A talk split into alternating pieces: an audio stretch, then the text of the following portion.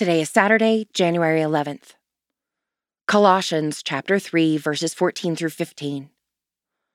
Above all, clothe yourselves with love, which binds everything together in perfect harmony.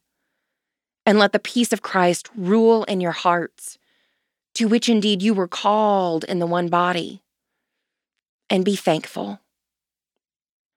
The Bible has more than 31,000 verses and roughly 1,200 pages, give or take a few, depending on the translation.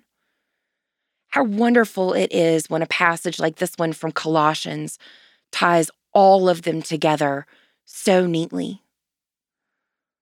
Whatever else we read, whatever points of doctrine or theology we ponder, one message binds everything together in perfect harmony love. Paul echoes Jesus' great commandment to love God with our whole beings and to love our neighbors as we love ourselves. When we let love rule all that we do, we can truly dwell in the peace of unity with Christ and with all who walk the way.